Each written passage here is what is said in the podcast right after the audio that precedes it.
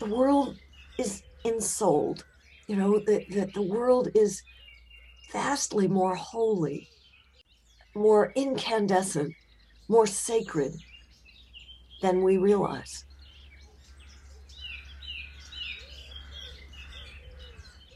Today I'm talking to New York Times best-selling author Sy Montgomery. Sy is a multi-award winning nature writer and author of 28 books, including The Soul of an Octopus, a surprising exploration into the wonder of consciousness. It is a deeply touching and enlightening personal story. Sy writes for adults and children, for print and broadcast in America and overseas, in an effort to reach as wide an audience as possible at what she considers a critical turning point in human history. We are on the cusp of either destroying this sweet green earth or revolutionizing the way we understand the rest of animate creation, she says. It is an important time to be writing about the connections we share with our fellow creatures. It's a great time to be alive. Welcome, Sy Montgomery. Hi, Sy. You're very welcome to the Nature Magic podcast so thrilled to be on. you have an incredible life story um, inhabited by orangutans, tigers, pigs, so many animals. And I personally discovered you in the beautiful book, The Soul of an Octopus. Would you like to tell us how you became a nature lover? Well, before I could speak, before I can remember I always loved animals, and I think most children are that way. My parents told me that um, when I began to toddle, uh, I was born in Germany, and they took me to the Frankfurt Zoo. And they let go of my hands for a minute, and the next thing they knew, I was in the hippo pen. So I I thought that was just great. They were not so thrilled about it, but I've always been drawn to animals. And I I think human beings are naturally drawn to animals. Until recently, we were hunter gatherers, right? So if we didn't pay attention to the natural world, you were quickly going to not be able to find food or get eaten by somebody else. So I think I, I just did not have that, that love squashed. Growing up, all of my, my closest friends were animals. And to this day, even though, you know, I, I have human friends who I adore, I married a human, but to this day a mm. lot of my my friends are animals and i'll be talking to somebody and say oh you know one of my friends got run over by a truck and we're now doing physical therapy and they're like oh my god well it, i'm talking about a turtle. Or you know one of my friends has an injury on her mantle and i'm talking about an octopus but it's lovely to have friends of different species. So much better than just having one kind of friend. Well, that is a really great message. And you did mention you were volunteering at a turtle sanctuary. Do you want to tell us a little bit about that? Oh, I'd be thrilled to. Oh my gosh. Well, um, it makes us more sisters under the skin, actually, doesn't it? Um, I'm working at Turtle Rescue League, once a week, and I'm working on two books about turtles. Um, and I'm getting to know about 150 individual turtles who live in the basement of this suburban house in Western Massachusetts.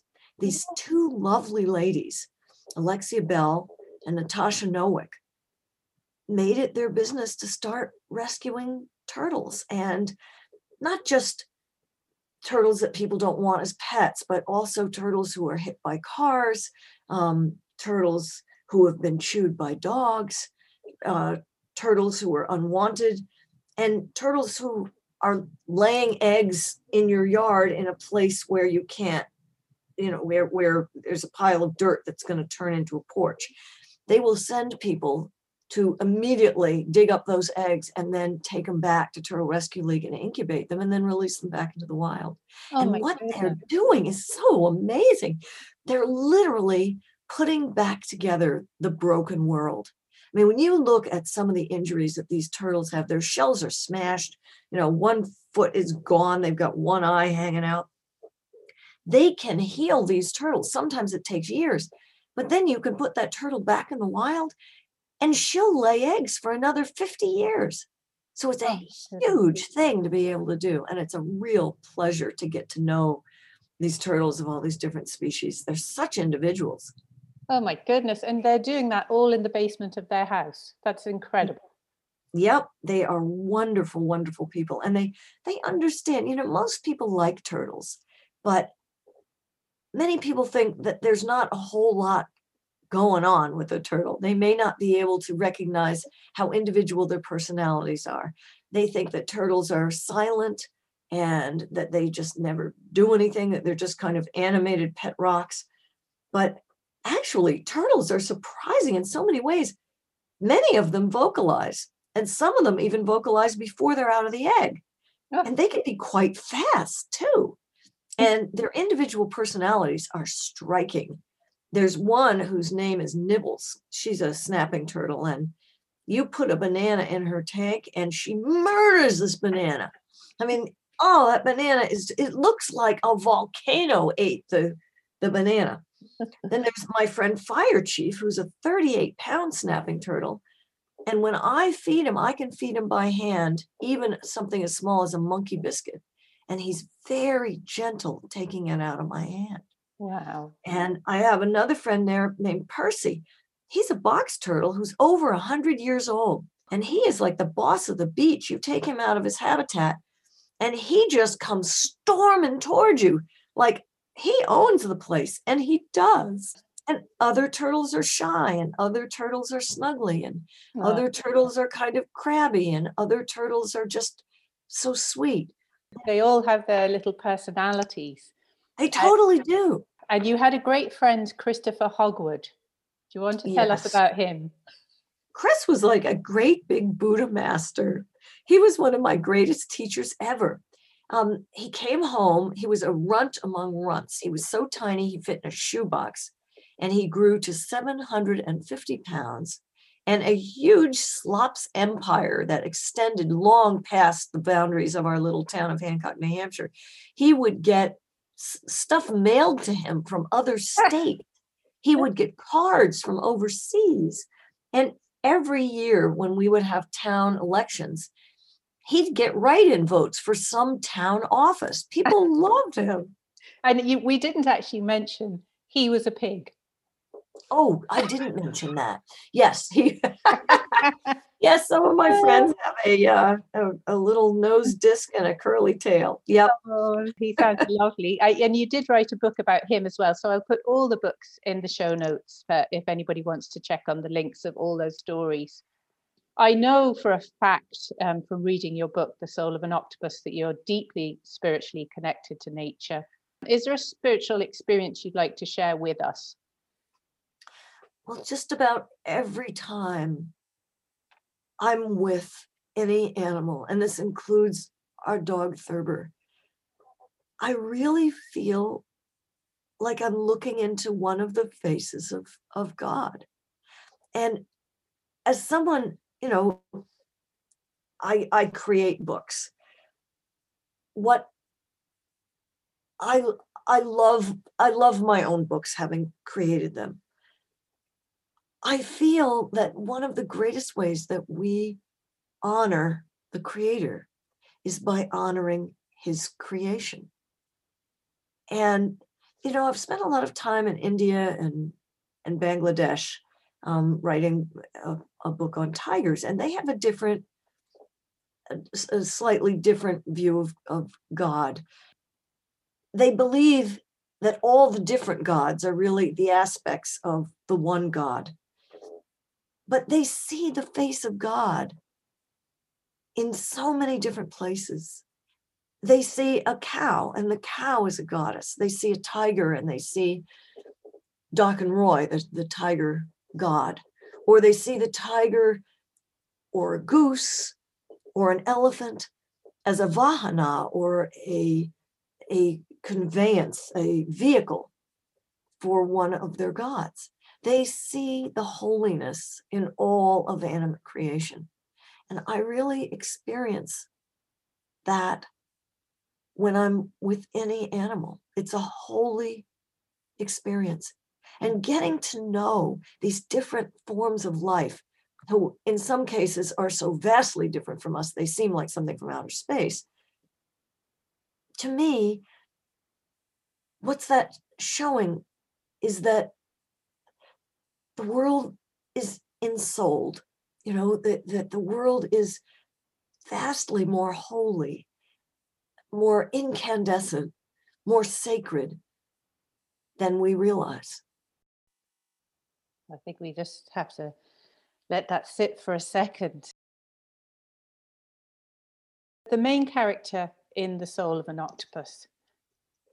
I mean, you really did convey the soul of that animal. Do you want to tell the listeners a little bit about her? I'd love to. Um, well, first, I'd like to introduce the first octopus I ever met and tell you what that's like, because very few of us actually have the opportunity to really get to know an octopus because you know they live in the ocean and we live in land but um, the first time i met an octopus her name was athena and i went to the new england aquarium and asked to go behind the scenes and my friend scott dowd lifted the lid on the octopus tank there always has to be a lid or they'll crawl out and get into mischief and the minute he lifted the lid this huge creature who probably, well, maybe weighed 40 pounds and was four feet long. Um, but she was a large animal. She came out from her lair. She turned bright red and she came right up to meet me, and her eyes swiveled in its socket and locked onto my face.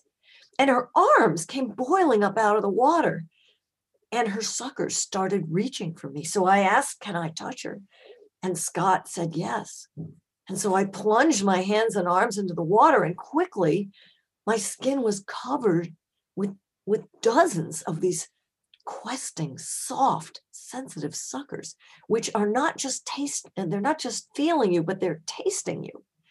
She's experiencing what I taste like and knowing me in a chemical way. And she let me pet her head the first time I met her. It, it was just an amazing experience. So I kept coming back and coming back. Octopuses don't live very long. And alas, after just a few visits, she they only live three to five years. And by the time you meet them, they may already be three years old because nobody wants to have a little itty bitty giant Pacific octopus. They want a giant Pacific octopus in their aquarium. So the octopus who is kind of the star of the soul of an octopus was Octavia, and I met her after Athena had died. And at first, she was very feisty and wanted nothing to do with me or anybody else. But she, uh, I offered her fish again and again, and she just didn't want to take the fish. And then one day, she grabbed the fish. She grabbed the thing I was handing her the fish with, with this grabber, and then she grabbed me and started pulling me into the tank.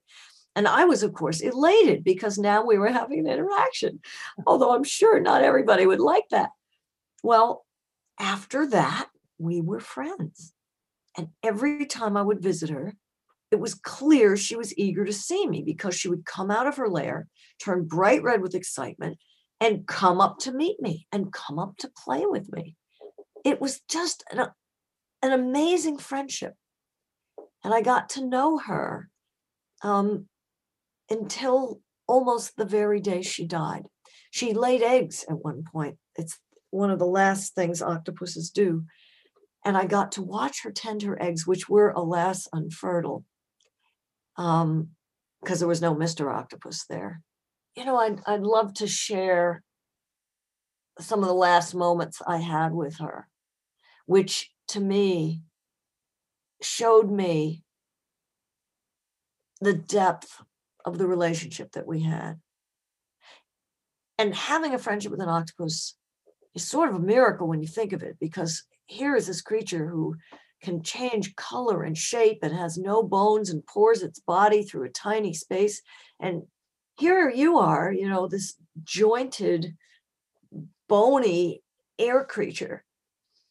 And the powers an octopus has compared to the powers that we have, you know, they're almost magic. They have venom, they can shoot ink, they can taste with all of their skin. they're incredibly dexterous. Each one of their suckers can lift, depending on the size of the sucker.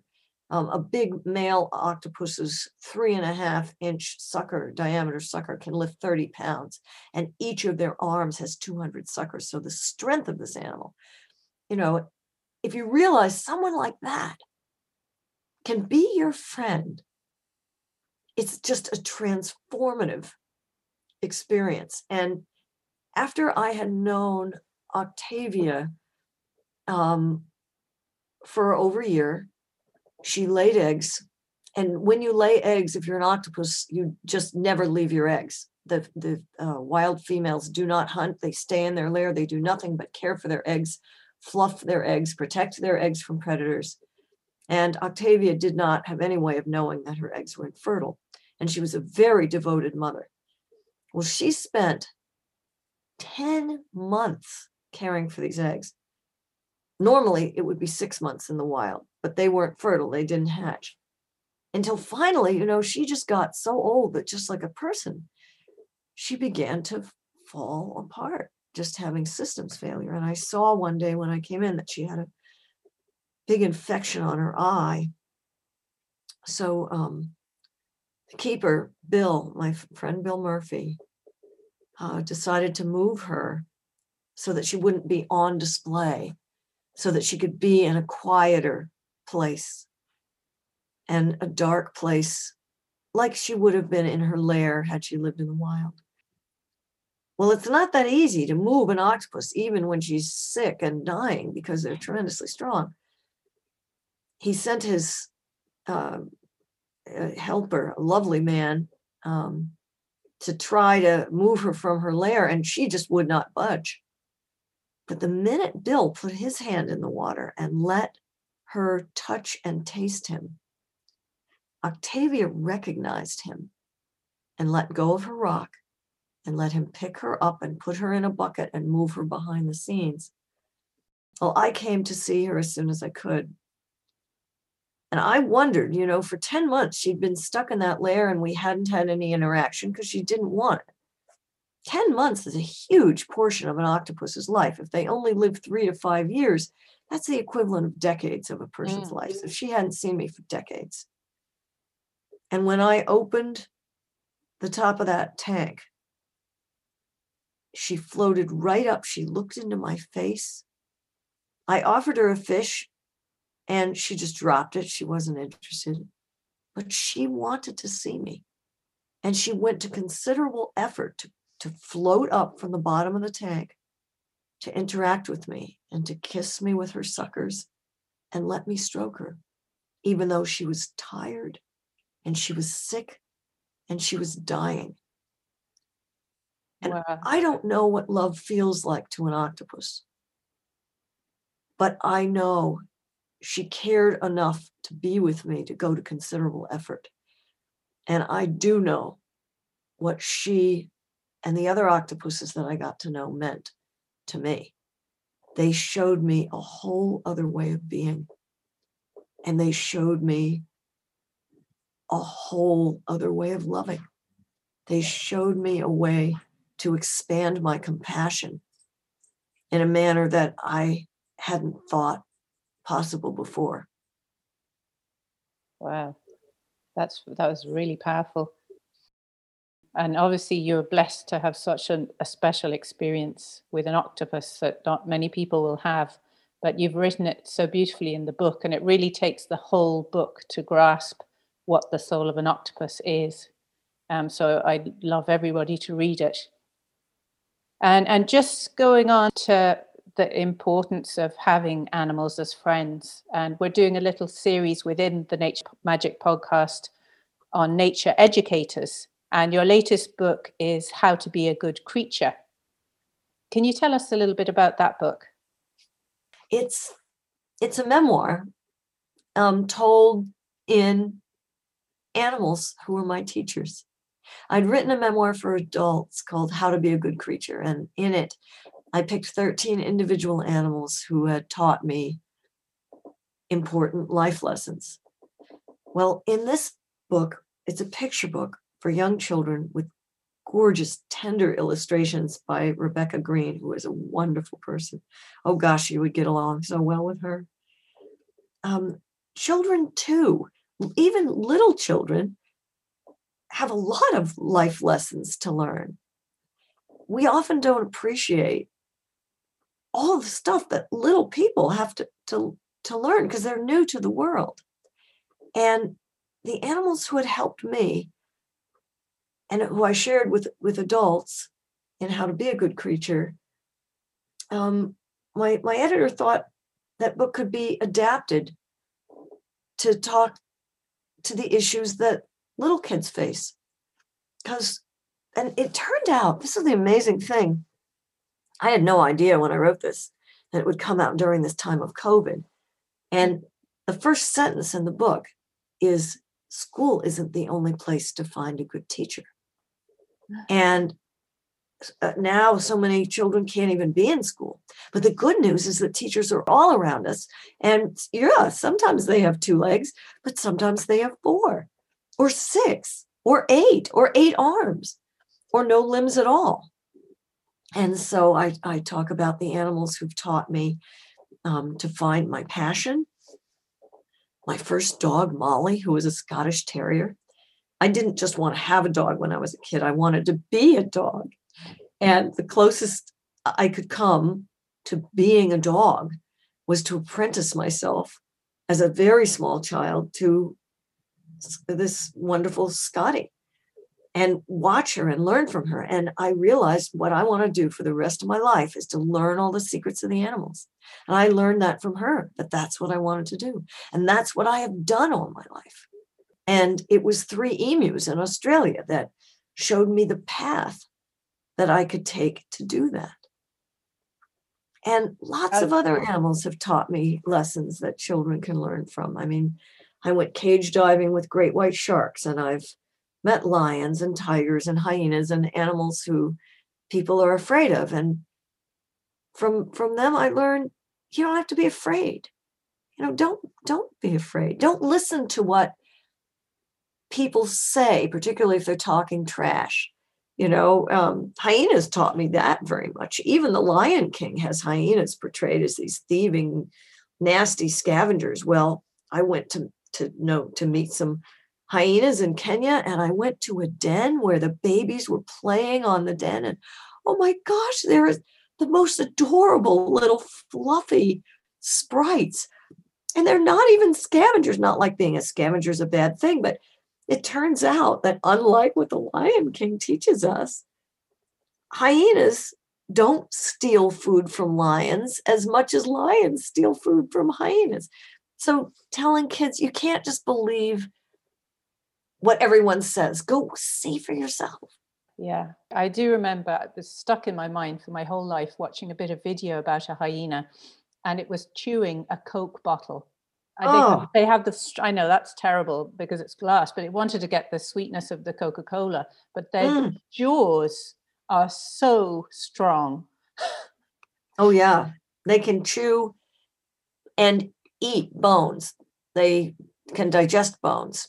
Yeah, their jaws are immensely strong. Um, I, I actually had the pleasure of having a hyena's head in my lap in the back of a truck going over a very bumpy uh, track. Um, and I was very aware of how strong those jaws are. Wow. The hyena had been tranquilized, but he seemed to be waking up and opening his mouth. oh, goodness. I have to go back to ask you how did the three emus show you your path? Oh, wow. Well, I um I'd always loved animals and I'd always loved writing and once I learned to read, I realized how powerful writing could be in showing people how wonderful animals were. So I I had become a um, I, I went to college and I became a journalist. I was working for a newspaper and I was covering science and medicine and environment. And I had an opportunity to to join. Um, I had a, a, chance to go to Australia. My father bought me a ticket. I'd always wanted to go to Australia because of all the marsupials there, and those animals are so different from the animals that we know everywhere else. But I didn't just want a vacation. I wanted to actually see if I could volunteer somewhere. So I joined this organization called Earthwatch. And Earthwatch pairs paying laymen with scientific projects around the world. So I went to this, actually, it was a wombat preserve in South Australia and loved it so much working there, studying these wombats, that to make a long story short, um, when the principal investigator said, Hey, you know, I can't hire you, I can't buy you a ticket back here, but if you ever wanted to come back and study something at my campsite, you know, I'd give you food. I went and quit my job and moved to a tent in the outback. And I followed these three emus who I met around all day to see what they did. No one had done this. So I realized in those six months that I lived in a tent in the outback. Everyone told me I was crazy to do it. I quit a job that was making good money. I had health insurance, all that stuff. But I realized this is exactly what I want to do. I am dedicating my life to following the lives of animals and telling their stories. So the emus showed me the way. Oh, that's lovely. That really is. What's the most surprising thing that the emus did while you were following them? They showed me their sense of humor. I couldn't believe it. It was a riot. There was a ranger, and he had a dog who was staked out on a long chain. And dogs will chase emus. Emus, for those who don't know, are sort of they're ratite birds like ostriches. They stand as tall as a man, but they can run 40 miles an hour and they very they can't fly, but they have very strong legs. So um, they understood that uh, Dean Newell, the ranger, that his dog was on a chain. So they crept up in front of the dog, jumped up, flung their necks around, took their little stubby wings and wiggled them, kicked to the air with their feet. The dog is going crazy. He was just rushing to the end of his chain and being, you know, bouncing back and barking and going nuts. And they're just doing this to harass him. they think it's hilarious. And then when they're done, they just walk away, sit down, and just preen. It was hilarious. And that showed me that they did that just for fun. Oh, that is so funny. You've got lots of books that you've written yourself. Do you have a book or two that you'd like to recommend uh, to the listeners? For adults, um, well, The Soul of an Octopus, it's an exploration of consciousness as well. I mean, the octopuses that I met really helped me consider, you know, some of the hard questions of philosophy, although it's not a book of philosophy and I'm not a philosopher, nor am I a scientist, but I would love for people to meet the octopus characters mm-hmm. in that in that book. And um, uh, the good good pig. I would I would love for your listeners to meet Christopher Hogwood because he was just such a great guy. He was such a sweetheart, and he had a terrific sense of humor too. Yeah, um, and you, you were telling me earlier that he was very tender to a sick child that visited him at some stage. Yes, she she her name was was Kelly, and she had brain cancer. She died of it, in fact, and uh, it was so moving that her parents would bring this frail little girl and leave her in the care of a 750 pound black and white pig with giant sharp tusks and know that he would be absolutely tender with her. And when they were together, they entered into this timeless moment in which there was no room for pain or fear or cancer. All there was was a friendship between this lovely little girl and this wonderful, friendly, sweet, sensitive, funny pig. What would you like people to do to support nature and wildlife? Well, there's so many ways we can help. That's the good thing. I mean, one, we can certainly help with our votes in, in the United States. Um, I think many people spoke out for animals in the last election, which is why we have our current president. But in addition to this, we can choose to help animals with every meal we have. the less meat you eat, I've been a vegetarian for, gosh, uh, 40 years now. Um, whenever we choose to eat something, you know, something that isn't an animal, we're sparing an animal's life and we're helping keep our planet clean. We also have a chance when we go to the to the store, don't buy buy plastic stuff. It's it's killing sea animals and birds and uh, it's it's the most it's just deadly poison. Don't use plastic whenever you can avoid it. Um, there's so many other ways but those are those are three things you know we can all do in our in our daily lives. Vote for animals choose more plant meals and avoid plastic. Absolutely. Those are three great suggestions. And if you did have that magic wand what would you like to do for the planet well, I hope we are now starting to address climate change. That is the number one thing that I would mm-hmm. change. I would I would just I would just get rid of fossil fuels. Blam. I'd love to hear a little bit about some of the other animals that you've loved. Well, you know what? I'm I'll tell you about Thurber. He's my he's my border collie right now. He's 5 years old. And he is the animal with whom I close both my adult memoir and becoming a good creature. Because what he showed me when he showed up, I was not expecting to have a puppy come into my life. No one was expecting this guy to show up. He he was born to a family of great herders, and all of them are you know go into professional herding. But this border collie was born with a blind eye. And I like to say he has one blind, one good eye and one blessed eye. Uh-huh. Because if he hadn't been born with a blind eye, he wouldn't have come to me at a time when I just felt my whole life was ending. My previous border collie had died. It just, Christopher Hogwood was gone. Um, so many things seemed to be ending. And then this puppy came into my life. And what he taught me is that no matter how dire things seem, there could be something wonderful waiting for you just around the corner. I think that's a perfect, perfect place to end the interview. Thank you so much, Sy. It's been a blast. I loved hearing the stories, so funny and just so inspiring. I'd put everything in the show notes for everybody to have a look at. And thank oh, you. Thank you, Mary. And thank you. And give my regards to all of your animals that you're taking care of, especially the pigs. I will. I certainly will. Thank you for listening to Nature Magic, a positive voice for nature from Ireland. The winner of the January review draw is Jake Gannon. Thank you, Jake. To enter into the February draw and win over 100 euros of Irish gifts from the Burren Nature Sanctuary shop, Please rate and review the podcast and send a screenshot or photo of your review to mary at burrennaturesanctuary.ie.